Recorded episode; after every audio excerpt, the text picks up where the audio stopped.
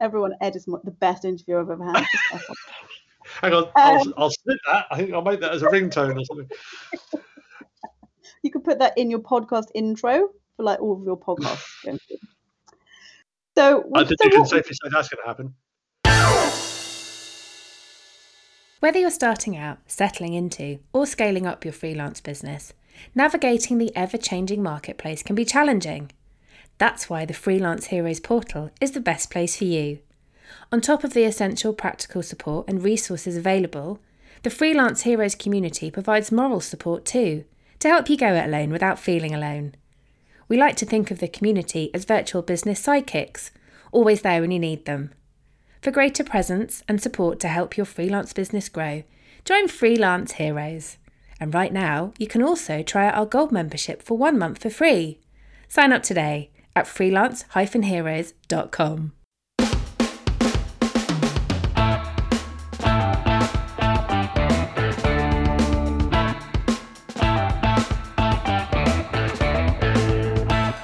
Hello, Freelance Heroes podcast is here again. I'm Ed Goodman. Thank you very much for tuning in once more. Now, this week we're learning a bit more about digital mums, and it's a name that has come up frequently since starting the Freelance Heroes journey back in 2016. And um, I never realised exactly how much great work they do and have done. Um, until I started investigating for the purpose of this episode. To give you an idea, Digital Mums is a, a social enterprise. Its uh, goal is to help empower women to create their own businesses, to give them the skills and the confidence and the self belief to be able to launch their own uh, digital business. And their goal is to support a million women by 2025. They are quite literally helping to create a whole new generation of freelancers. So I wanted to learn more about the Digital Mum story. Why did it start? What's its journey been like? What are the highs and what are the lows of that journey too? Uh, and and how do they see the freelance economy evolving far beyond the COVID times we're in? So this week we talk to its co-founder Kathryn Tyler, who is incredibly candid with her responses about the good, the bad, and the ugly of the digital mum's journey so far. It's a fascinating story that she tells, and as I say, she's very candid with her responses. So enjoy uh, Kathryn Tyler from Digital Mums. I am delighted that Kathryn Tyler has agreed to join me. Um, I I've said this numerous times. I I talk to so many people who work with freelancers, but you know, you give birth to freelancers. You're you're extraordinary. Uh, this is this is a first for the Freelance Heroes podcast. How are you doing? I'm doing very well, thank you very much. Yes, I have not birthed human beings, and I think because I run Digital Mums, people assume that I have, but I have birthed thousands of freelancers. Same thing in my world. Um, so um, so I've got to I ask to get this out of the way. How's how's the last year been for you? Um, because it's a, a toxic year for many, but you know many opportunities, um, many disappointments. But what about in in your world? Well, I mean, you know, we've very much had the Corona coaster experience ups and downs. It hasn't impacted the way we work because we were already 100% remote. Um, so we already kind of worked in this new way. So we had all of our systems and processes set up to work completely remotely. So unlike some people that were used to all meeting in an office and then all of a sudden they're trying to scrabble about to figure out how to work in a completely new way, we were already working in that way. So I suppose that was one positive for us. But you know, given that we are supporting predominantly parents and they've probably had the worst 12 months of their lives, particularly mothers, um, that's obviously been a challenge trying to support our community as much as possible in a kind of just like an authentic way over the past 12 months has been interesting. Um, and, and we've kind of pivoted and done a few different things to kind of help them as much as possible. But me personally it's definitely been a bit of a roller coaster and also my work wife nikki we've both been on the roller coaster together which always helps when you've got someone on the roller coaster with you. Well absolutely. I mean amen to that. That's why freelance heroes exists too um, through thick and thin. But we're going to talk a lot about digital mums and its journey and the journey of the thousands of freelancers that you've uh, aided throughout. But I want to know just a bit about you and Nikki. Tell us a bit about you and and what's your journey been like that took you to starting Digital Mums? So I suppose my my digital mums journey started way back when. So I grew up in a family that lived on benefits, free school meals, in a mining community in the 80s. You hope you can imagine, Ed, that um, was not a place of wealth. So I've always been very passionate about uh, social mobility. My mum was unemployed. And so we kind of had all of those types of struggles. And then I used education to get out of generational poverty, went to university, and then always worked in the not for profit sector. I worked in the NHS, I worked for a couple of social enterprises, etc. So um, that's always been my driving force. Um, Nikki, my work wife, had quite a similar upbringing. I, I was in Wales, she was kind of in Essex. Um, so we both have that in common. She kind of went though more uh, not not for profit. She kind of went full on for profit. So she was working for advertising agencies, and then um, we met very randomly. given that we both lived very close to each other on holiday in Thailand, we were both on this weird fasting holiday where you don't really eat anything and it was a bit weird. Anyway, we realized that we got on and we both lived in the same place. So then we became friends. But it wasn't until a few years later that we both were becoming quite disillusioned with our jobs and we both wanted to get dogs and i really wanted to work flexibly she wanted to work flexibly not around the kids but more so that we could get pets basically and that's when we were discussing just you know coming up with a, you know our own business working together uh, becoming each other's work wives um, but, and people usually think that we kind of started from the supporting women side but we actually were more um, originally supporting businesses. So we were just in that digital skills gap space, and we really wanted to solve the digital skills gap for the smaller business. But then when we started a consultancy to support smaller businesses, they were all clamoring for someone that could help them not in an agency perspective, but they just needed someone to come in and work with them maybe three days a week. And it was always something that was super flexible. But then at the same time, we started to hear stuff around maternal unemployment me and her had friends that started to have children and worked, you know, they worked in ad agencies, in television, you know, really inflexible careers. Um, and that's when we started to realize that, you know, the inflexibility of careers was causing women this huge problem. So then we were starting to get a bit more equality in the workplace. But then as soon as women decided that they wanted to have kids, they were kind of going almost like back to square one. And that's when we realized that we could solve that digital skills gap problem um, with and, and also solve this kind of maternal unemployment problem at the same time. So that's when we came up with the digital mums idea in 2013, and we've been going ever since.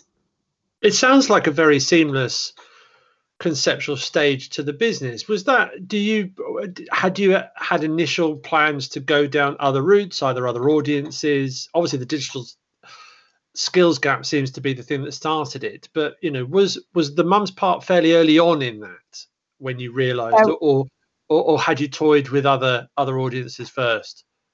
No, it was very early on. It was almost just a, just literally kind of eight weeks after we started to work with smaller businesses, and particularly we we thought we were going to do social media training, social media consultancy, but they just kept saying like, can you just manage can you just manage our social media accounts? Because they're really time consuming and we don't know what we're doing. So we just very quickly realized the demand wasn't so much for training and consultancy. They actually needed trained social media experts to work with them more on a long term basis. So very quickly we jumped to mums are the natural solution for this because it's a it's a remote role sometimes they only need someone one days a week one day a week sometimes they need three days a week so it just became quite obvious that it was a natural solution for um, women that were starting to have children and finding that their careers were becoming so inflexible that they were having to take more junior roles or leave work altogether because they couldn't get the flexibility that they wanted.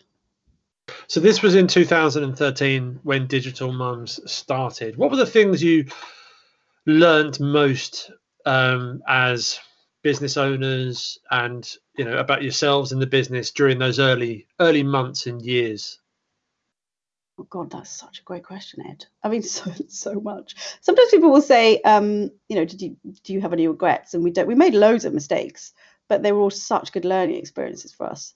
Uh, we'd never, neither one of us had run a business before. I think we were probably a little bit naive about what it takes to be, to take someone and, and make them job ready in, in a completely new career when they maybe have done no marketing before whatsoever. So that was quite interesting.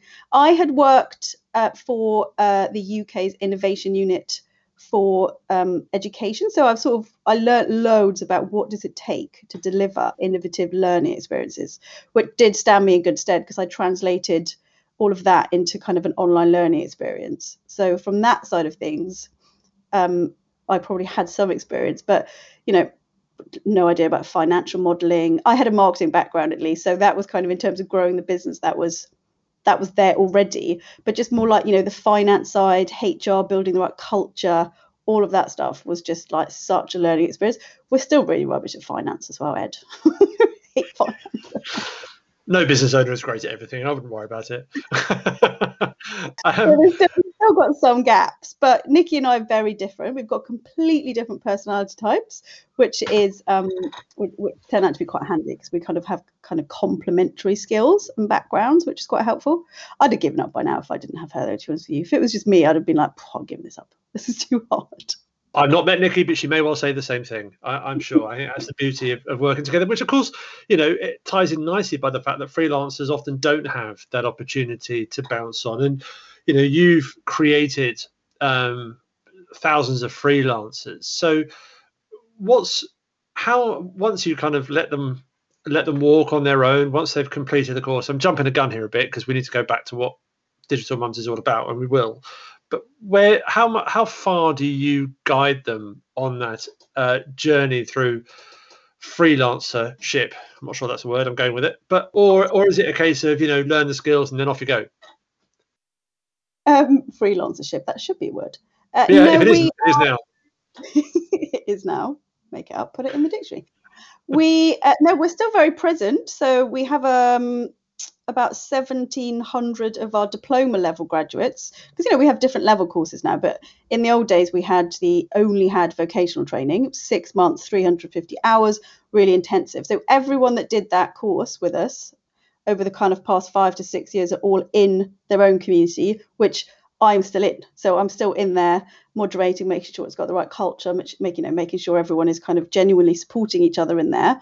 Um, and sometimes I'll answer questions on challenges that they have. So, uh, no, we're still kind of part of not all of their lives, but many of their lives. And they come back and learn other things from us now. So, some of them are doing Google Ads training, some of them have done Facebook Ads training, you know, so that they're taking their skills to the next level.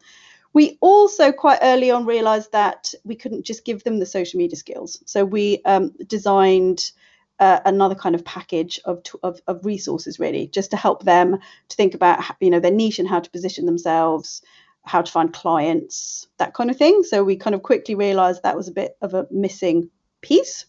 Um, and we've just got some new diploma level graduates finishing just now and we've added another layer of support for them. Where we're actually helping them with branding getting their website sorted out. So obviously the freelance um, it's yes the social media skills are just like one bit but as i'm you know you've got this community full of freelancers they've got so many other challenges once they've got whatever skill they are you know exchanging for money whether they're VAs or social media marketers or whatever that's just one tiny bit of what a freelancer kind of needs to know how to do and obviously they're also quite lonely so i think the fact that freelancers have now got communities where they can support each other. I think when we first started in 2013, they didn't they didn't exist so much, and I think it's really great that there is there's just lots more support out there for freelancers now because I think it's challenging, it's lonely, it's emotionally demanding. Um, so it's just the more the more support there is, the better. No, absolutely, and I do want to talk about that, but I want to understand a bit more about the digital mum's journey. So, for anyone who's listening, because one of the things I noticed when starting Freelance Heroes five years ago, um, digital mums was already very prevalent, and you know the, the the the name, the hashtag was being widely used by people who started following us on various social networks and being part of the Facebook group. So clearly, you know, you'd made some considerable inroads. You, you, you've achieved some amazing things as an organization. but for anyone who may not know what the digital mums experience is like, tell us a bit more about that, please.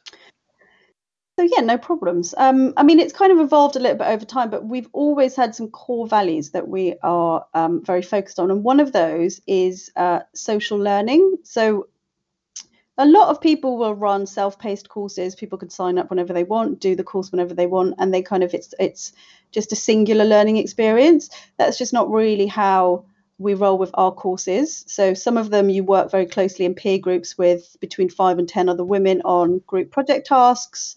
Sometimes you'll just bring this big learner community together with you know 150 other learners all on a journey together.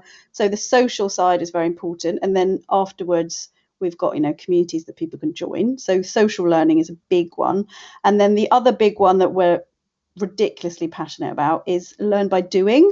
So all of our courses, whether it's the vocational courses where you work with a real business in training, just like the only course that is like that in the whole of the UK, potentially the world.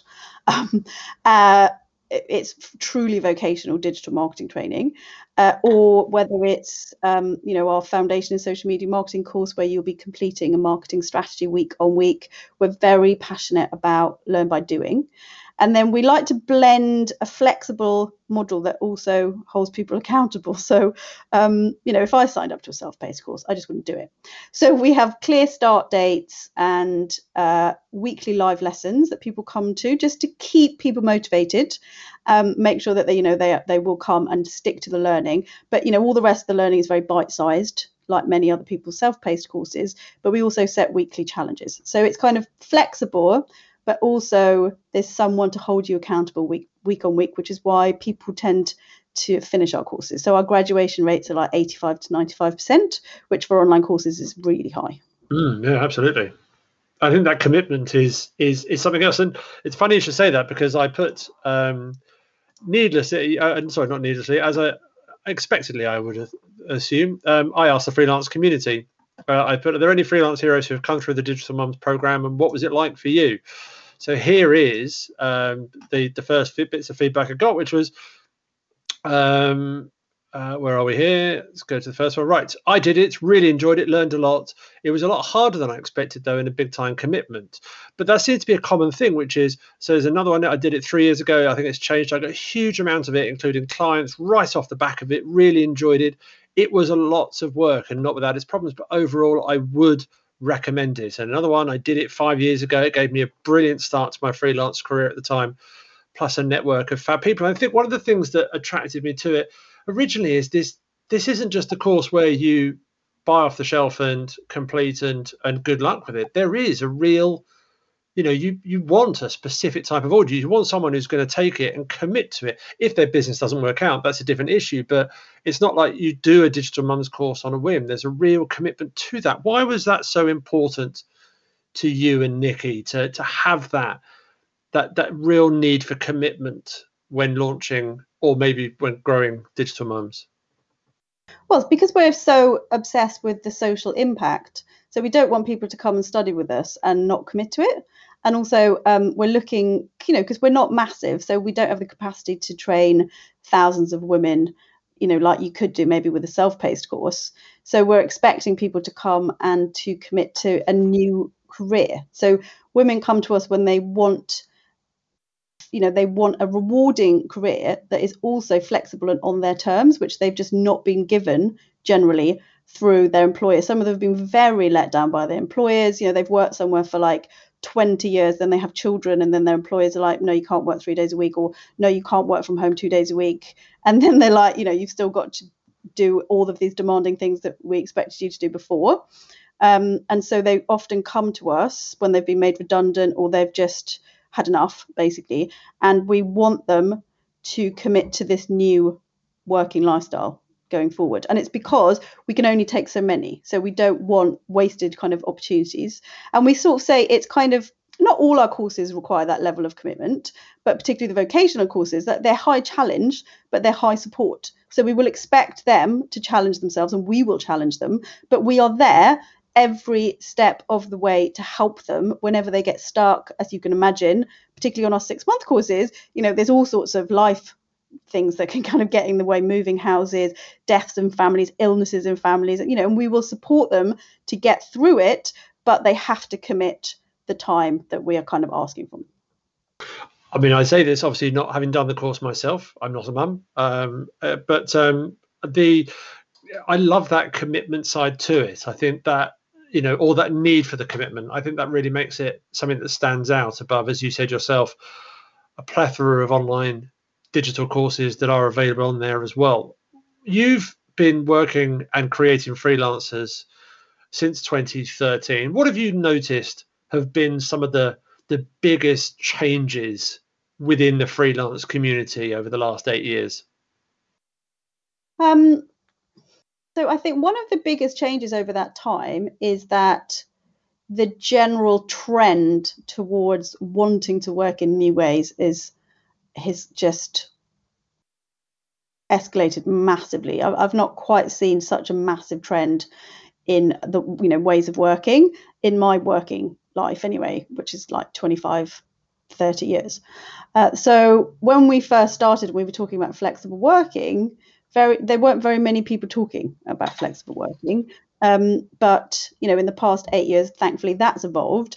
There are now loads of specific recruitment companies that sprung up, jobs board sites where people can go and find more flexible working opportunities. But more from the kind of freelance side, we've just seen the freelance community and the, and the level of support that's in that community also massively take off. Uh, so it's just grown massively in size. But then at the same time, you know, there are challenges with that, which we tell people when they start, you know, it's not an easy life because you know there's just challenges that you get with freelancing that maybe you don't get when you're just in some quite cushy kind of PAYE job. You don't have to worry about clients finding you know your next client or you know the drought famine and feast that you tend to get with freelancing all of that kind of stuff but um yeah the biggest trend is really just the scale of the freelance community and also all of the tools and digital solutions that have kind of sprung up that uh, you know now exist for freelancers you know pensions companies that are very tailored towards self-employed that you know small business banking and all these kind of things that just make it a lot easier i think to freelance successfully you know there's loads of people out there that can now help you. Whereas I feel like eight years ago, they didn't kind of exist. I mean, even things like social media marketing scheduling tools, for example. I think when we first started, there was like two, and now there's just millions. So it's like, no, just that type of evolution um, has just been quite interesting to watch. And over the last 12 months since the pandemic started, have you seen that there, because you, you, you read conflicting reports at time where more people are being made redundant um, and equally, it seems a lot of people are leaving the freelance community too to go back into work. And there's always going to be a, a changes in both those areas. But have you noticed any dramatic changes in the last 12 months in terms of the number of mums who've come to you to to um, you know start their new freelance career, or is or, or has the opposite happened? We've not seen a huge shift in demand for um, what we're doing. If anything, in our current community of social media freelancers, we are seeing just more and more, particularly in the last six months, jobs being shared. Interestingly, more so than I've ever seen in there. Um, and I don't know if that's because suddenly loads of businesses have had to completely transform themselves to be a lot more online. So maybe because of that, they've then needed more digital marketing support you know, we trained them in social media marketing, but many have now upskilled in other areas of digital marketing. Some of them will now do, you know, website developments. They can kind of offer like a whole package, and there just seems to be more and more demand for what they're offering. So, if anything, I've noticed we've noticed that. I've not noticed so, like a real change in people coming to us, other than um, we got funded by the Department for Education to offer one of our um, courses, which is more of just a general future skills course. So it's just teaching problem solving skills, creativity skills, data, working with data, basic social media marketing. And because we are taking people that have been made redundant on that course, we've just seen loads of people be like, can I come and do this course because I've just been made redundant? And what they what attracts them to us is not just the style of learning, but also just the level of empowerment and confidence. So we have a really big focus on rebuilding confidence because women will lose a lot of confidence particularly when they are made redundant or you know if they've been on career breaks etc so we kind of have a really big focus on the confidence building side as well, which when people have been made redundant, it really it really does dent to your confidence. So we've we've definitely seen a bit of a trend for people that have been made redundant coming to do that course specifically. So I want to ask a question about the kind of image of freelancing because there is a lot of people I come across, and it's a confidence thing I know. Say, you know, we're I'm just a freelancer, and freelancing often gets a bad rap as being a kind of something you do until you find a proper job. Whereas I know, and you know, that freelancing is a career. It's something that you know the social media and the digital marketing that's being looked after by digital mums and graduates are supporting startups and the businesses of the future. And I, I kind of wanted to get your take on the the image of freelancing and and you said yourself it's grown more over the over the last eight years. Where does it sit now, do you think, in the wider corporate world and, and how can we improve it? I think it's been slightly impacted by the rise in agencies using freelancers. I think agencies are always seen as being kind of cool. I don't know why. I'm not sure that they are really. But um, I've really noticed that not only are more and more agencies using and turning to freelance staff, they're starting to call them more like the agile workforce. You know, it's sort of the language has started to change. Maybe they're not called flexible work, agile workers. You know, it's kind of like suddenly it's gone sort of, more, sort of a bit cooler.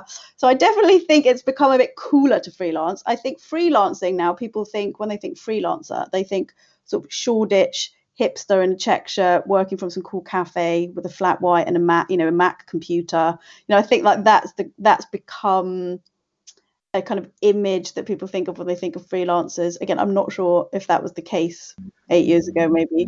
So I definitely think the overall vibe of freelancing has become a bit more attractive to people, um, just in terms of the general brand of freelancing. It's just become a cooler brand. Well, it is given that cooler kind of take on it, though. That you know, the millennials who are working from Shoreditch with a Mac and a, a flat white, as you say, did that did that help or hinder the brand? Because I'm going to assume there's a lot of people who are digital mums who don't fall into that category, but at the same time, you know, their their choice of career is as valid as mine is, as yours is, and uh, I know you're not a freelancer, but uh, you know, as others too. And I just it's, but yet we're working with businesses who might have that misconception that freelancers are really just those who are blogging from a Starbucks. Other coffee well, shops think... are available. it's very important to note. Very important to note that other other other coffee shops, other brands, where you can buy coffee. Um, well, I think that what it's done unless they want to sponsor us, in which case, by the way, Starbucks is the place to go. But until that happens, oh, coffee. Do you want to give us some? Uh, I think that it's made it more aspirational. I don't think that people think all freelancers fit that mold now. I just think it's made the sort of whole brand of freelancing just a little bit more aspirational. Um, which, uh, and I think businesses now see freelancers as perhaps a bit maybe cooler than they used to. But um, no, you're right. We don't have we have loads of digital mums that are not cool Shoreditch hipsters. Some of them are, um, but many of them are not. Um, but I think that they've kind of benefited from this slight shift towards seeing freelancers as um, as just a, a, bit more of like an aspirational lifestyle, both from people wanting to be freelancers and also from maybe businesses working with freelancers. So I think overall there's been a bit of a positive brand perception shift. Yeah, no, I, I, I, agree with that. We just need to, to kind of keep spreading that message a bit more. I'm really hoping you're not too modest to ask this next question, which is: at what point did you and Nikki, and uh, well, how and what point did you did you and Nikki realise I think we're onto something here? Oh, that's such a great question because, like, if we didn't both come from these very working class backgrounds where um, you know people generally didn't do cool and interesting things. You know you went and became a teacher or a doctor or maybe you went and were a plumber or like an electrician. So i think if we hadn't had that background we might have done it a bit more quick. We might have been like holy shit. But it was partly when we told people. So whenever we told people they would go well that's just bloody genius. That's like a like that's genius. So there was a little bit of that validation when we kind of and also everyone would get it immediately. So sometimes when people will explain their business idea to someone, there's a little bit of a confused look. Could you explain it to me a bit more? Whereas when we explained digital mums, everyone would just go, well, that just makes sense. Well, that just makes sense. So there was kind of that validation. But I don't think we really got it until we were, because we're delivering social impact, we went onto um, this Big Issue Invest program. And we were on the Big Issue Invest program with some other social enterprises, and they gave us £50,000. Um, which we had to pay back, but it was like a loan to get started and a little bit of support. And it was kind of their belief in us and also that everyone else on that program like during the program duration really struggled to get their business off the ground and you know when we started to when we finished we were just like smashing it so we were a little bit like oh, do you know what actually do you know what maybe we're like maybe we're onto something so it was kind of when we finished that program that we did actually realize okay this this is like clearly we've got something here this is something that's going to be good what um, I, I, clearly have. I, would you know, one of the other things I really like about Digital Mums is how those who are graduates come out of it and wear the fact that they've wear it with pride, like a badge of honor. The fact that they've gone through the Digital Mums hashtag, uh, Digital Mums program, and it's, you know, that's that that must really give you a sense of pride and achievement when when you see those who continue to closely connect themselves with digital mums well after they've graduated from the program. Yeah, most of them do, which we love. Some of them don't. Some of them had a great experience, but they don't really like to be always seen as like a mum in their professional sort of work life, which we totally get. And you know, we've had a few different conversations, Nikki and I, about the fact that it's called digital mums because some people don't want to identify as being a mum and you know they shouldn't have to. And actually you know it's it's we're very well respected in the industry. We've got loads of graduates working at some top agencies. Sometimes they just get hired on the basis of the fact that people know they've done our training. So you know we've got um, a well respected course a bit like you know the general assemblies of this world. But some people don't want to say they studied with digital mums which i also completely get but yeah, the vast majority do definitely wear it as a badge of honor and will come back, you know, and learn more with us. And that is amazing because that's kind of, but they're all amazing though. You know, it's like we have all these ridiculously talented women that come and, you know, do the course and they really commit to it. And some of them will just put so much effort into getting this career that they want for themselves and to have that flexibility to go to ukulele concerts on a Tuesday if they want to go to ukulele concerts on a Tuesday. Often they don't want to, but it's like just part of you know being a parent. Um, so we're just constantly blown away by blown away by them to be honest with you. And one of the things that really motivated you know was these women were just sort of thrown on the scrap heap, which was just so frustrating for me having grown up in a very chauvinistic mind where there was some seg- there was sex segregation like in my local working men's club. You know you weren't allowed to go into the bar if you were like a woman. Um, so i've just always had this massive passion for you know female equality and women. So yeah that's the thing that we just love the most about it. Are you seeing that change in the in the workplace? Are you seeing that there is i mean i know the law has changed since digital mums have started but have you seen that employers are doing more to you know kind of reintegrate mums when they return from maternity leave in the same way they were before they went on maternity leave? I'd like to say yes in a really kind of emphatic way, but unfortunately, I don't think the answer is yes uh, in that way. I think it depends on the industry. I think some industries are much better than others, but I also think there's a lot of lip service happening. It'll be interesting to see how the lockdown has impacted this because you know, we were having conversations, let's just say with agencies and, um, you know, more of the ad agency space. And they're obsessed with everyone being in the office and they're obsessed with everyone being on between X time and Y time. And, you know, there's just no flexible working options. But then suddenly they were forced into having a remote workforce.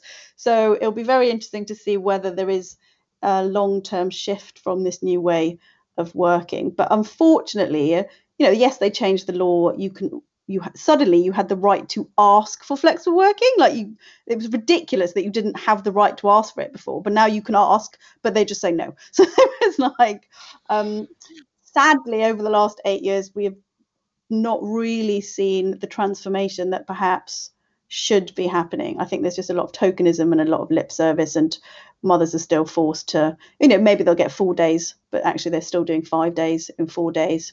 So sadly, the answer to that is not nearly as much as we would like to see.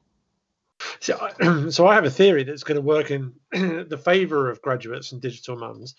So, being that normally an organisation might look for a freelancer who is in their local area because they'll need to have face-to-face meetings at some point, bring them into the office, and obviously because of lockdown, we're enforced into a situation where that hasn't happened. So, realizing that you had to employ a freelancer who was within a five-mile radius or ten-mile radius now that barrier is removed, which opens the opportunity for digital mum graduates to work with agencies who are at the complete opposite end of the country, perhaps, because they that company has experienced what it's like to work with someone remotely because even if they're around the corner, I, I you know for me that's I think presents a great opportunity. I'm digressing now. Now I've just gone into a formal chat mode, but I thought I'd share that. That's just the vibe. That's just the vibe, Ed. That's how we're that's how we're jamming. Um, to be fair, like the vast majority of the digital mum graduates never they they all they always were working 100 percent remotely. They were, but I think the organisations themselves didn't possibly weren't as open to that as maybe they are now. No, no. So I think I think on a general level, you're right. I do think on a hmm. general mm. level. Oh yeah, no, I am. Yeah, yeah business. You're definitely. In, I'm, I'm, not, I'm, not, right. I mean, I'm talking on a general. I, I am right, obviously. But we, we were quite militant. About, we were militant about our digital mums graduates that they should be working remotely. You see, so they were only going for opportunities where they could, and they were pushing to work remotely. So they were all pretty much always working and finding, you know, work that was just 100% remote. Very, very occasionally they would be in the same locality as you know the people that they were kind of working with. Lots of them have moved on now to do more like training, um, and they do quite like to do well before lockdown. You know, workshop based training and things like that, which we've kind of also supported them with. Um, just so that they can move into perhaps you know earning more money or just another supplementary kind of revenue stream for them. Um, but yeah, they've always been quite militant about working completely remotely. But I think you're you're completely right that the trend is only going to be towards an ability to work completely remotely because everyone has suddenly realised that it's doable and that they don't need to be quite so obsessed with their offices. I do think though that a lot of people are just going to go back to the way it was before. Mm, absolutely. Not so, much, not so much smaller businesses, particularly because offices are very expensive, business rates are very expensive. Um, but I definitely think a lot of the bigger corporates are suddenly going to force everyone to just do what was happening before, sadly. But um, there's definitely, you know, it's, it's, it's, there's been a massive shift. Suddenly, everyone, is, you know, they know how to use Zoom and MS Teams, and and we've seen that because obviously we use Zoom and remote tools like Slack on our courses. And before they were completely new to people, and now everyone's like, oh yeah, no, I've used MS Teams, I've used Slack, I've used Zoom, you know. And so we've noticed that suddenly everyone's a bit au fait with all the digital tech that before they weren't. So be interesting to see how Clubhouse is affected by um, by the change as well. Um, at the end of the lockdown, we'll see. Um, so uh, how long before we see digital mums branded co-working spaces then you know to to embrace the new way of working um, but in all seriousness what what's um, what's next on the evolutionary journey of digital mums? That's a really great question because we took investment and it was all about scaling and there were so many different ways that we could have taken up you know we could have set up an agency working more with brands that target mothers using our amazing workforce of talented women, many of whom worked in agencies. So that was one revenue stream that we could have gone down. There's a recruitment arm we could have gone down that stream. Um, but what we what, what Nikki and I ended up doing is we were sort of supporting all these women to get this amazing work-life balance, but we were working like 80 hours a week midlight and were just completely exhausted and it was really hard we introduced a new course that just didn't work. Like like 20% of people loved it. 60% of people were like, oh yeah, this is good. I'm having a good time. 20 20% of people, for some reason, they hated us, and we just had this really sort of dark year where it was a bit um, sad and depressing and hard. So we were a little bit broken. We were like, oh, we're going to give up, and then we were like, no, come on, we've got like we could do it. We bought we basically got rid of our investors. We like, we don't want some mega scale of a business. You know, we just want to be delivering social impact, and we would quite like a little bit of social impact for ourselves, if that's all right. So we've actually, if anything, kind of slightly scaled back and just you know just thought, okay, what do we want to do? You know, we've moved away from uh, delivering the courses ourselves and being more present with the students because we scaled up. The more you scale up the more you kind of move away from you know delivering the product or being involved in the product. And um, you know we were managing like large teams and we were like i'm not quite sure this is what we want to do. We quite liked helping the students so we've kind of scaled back a bit. We're more present now on the courses.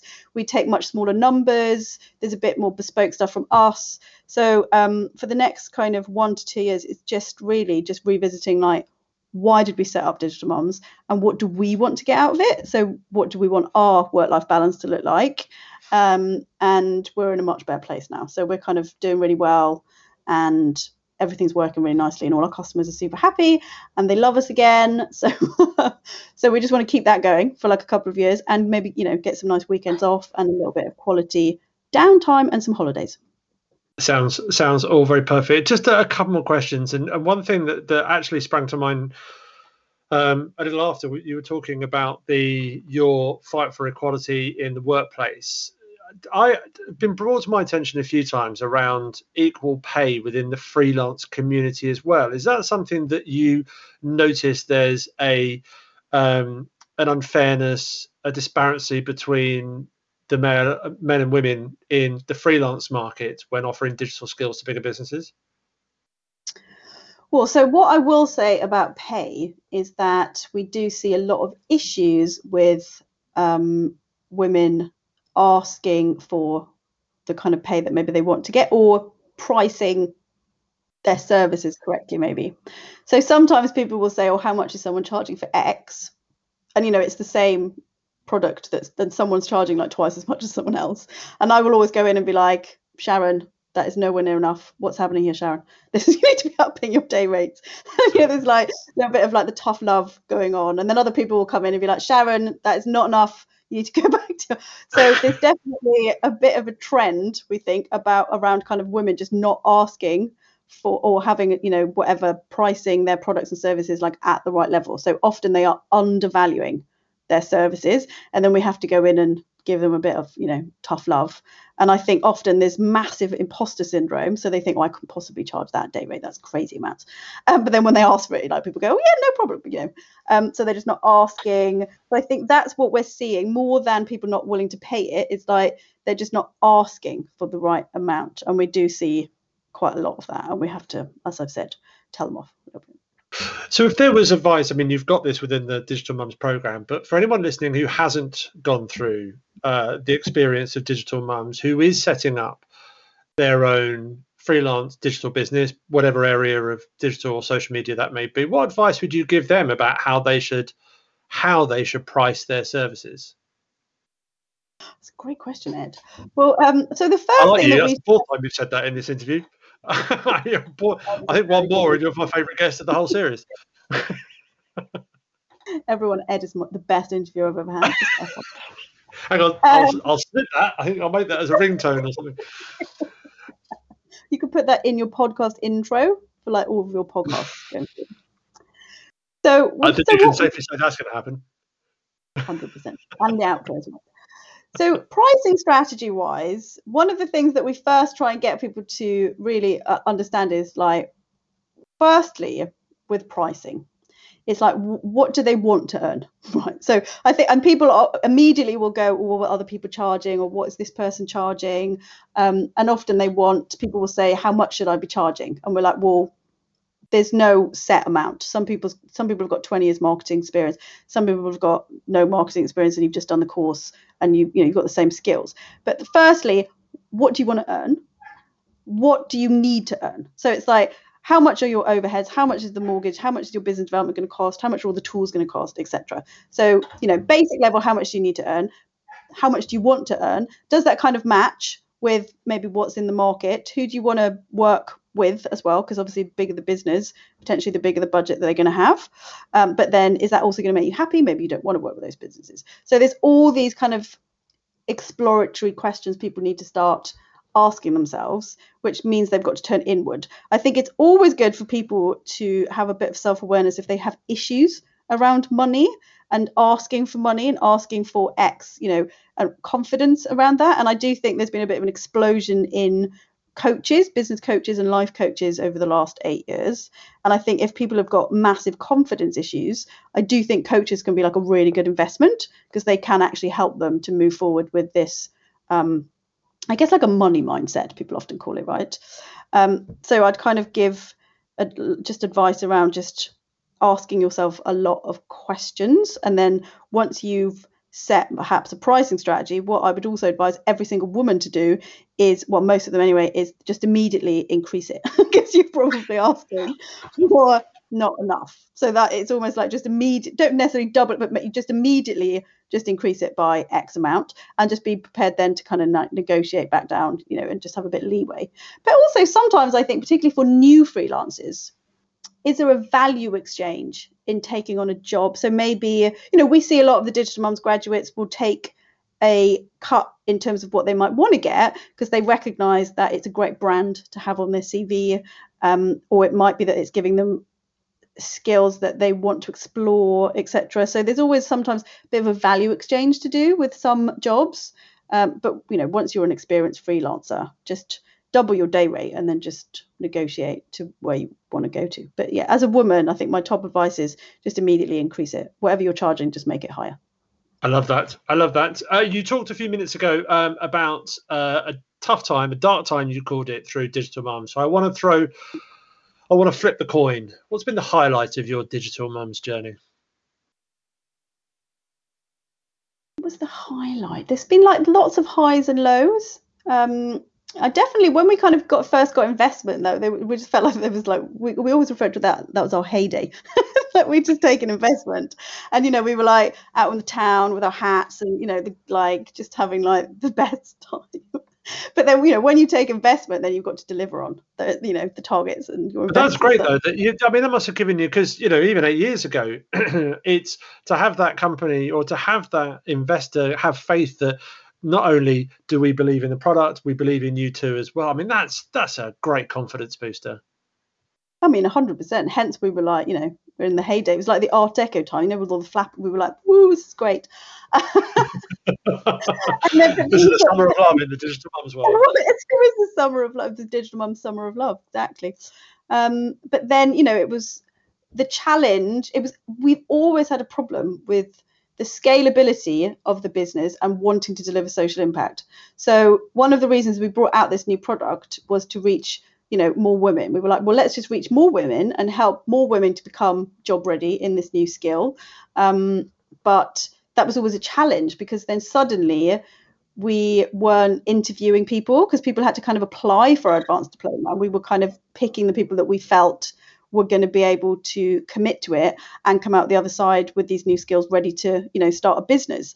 And you can never promise that someone is going to be job ready when they finish because that is not just about the skills that you give them it's also do they are they confident in themselves to go out?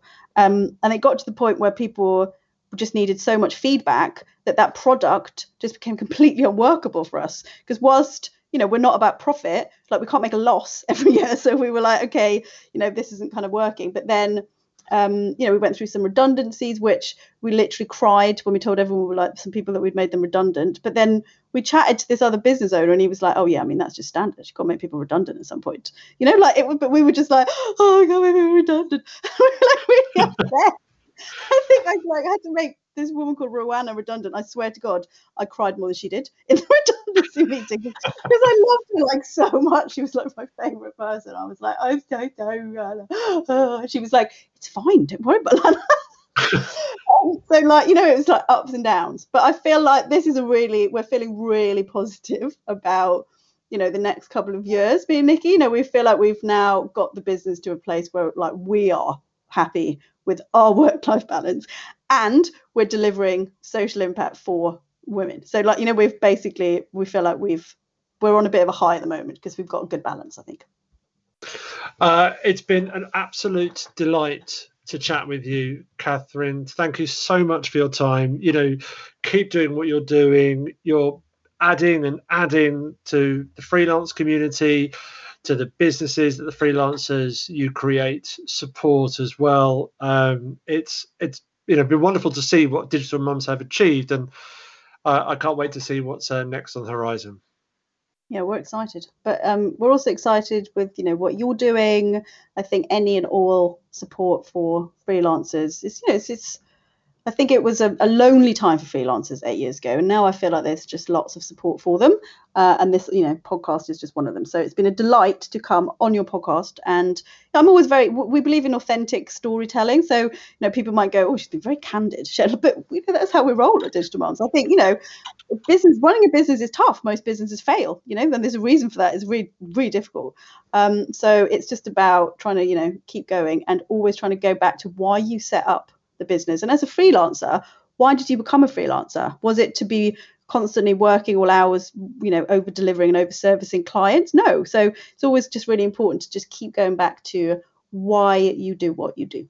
Wise words to finish on. Kathryn, Tyler, thank you very much. We'll put all the links for your social, the digital mums as well in the show notes. So so do go there and uh, uh, and uh, get in touch, see what digital mums are doing, uh, and get in touch with Kathryn too. So thank you very much. Thanks, everyone. Thanks again to Kathryn there. I can't believe we waited until now um, to talk to Kathryn.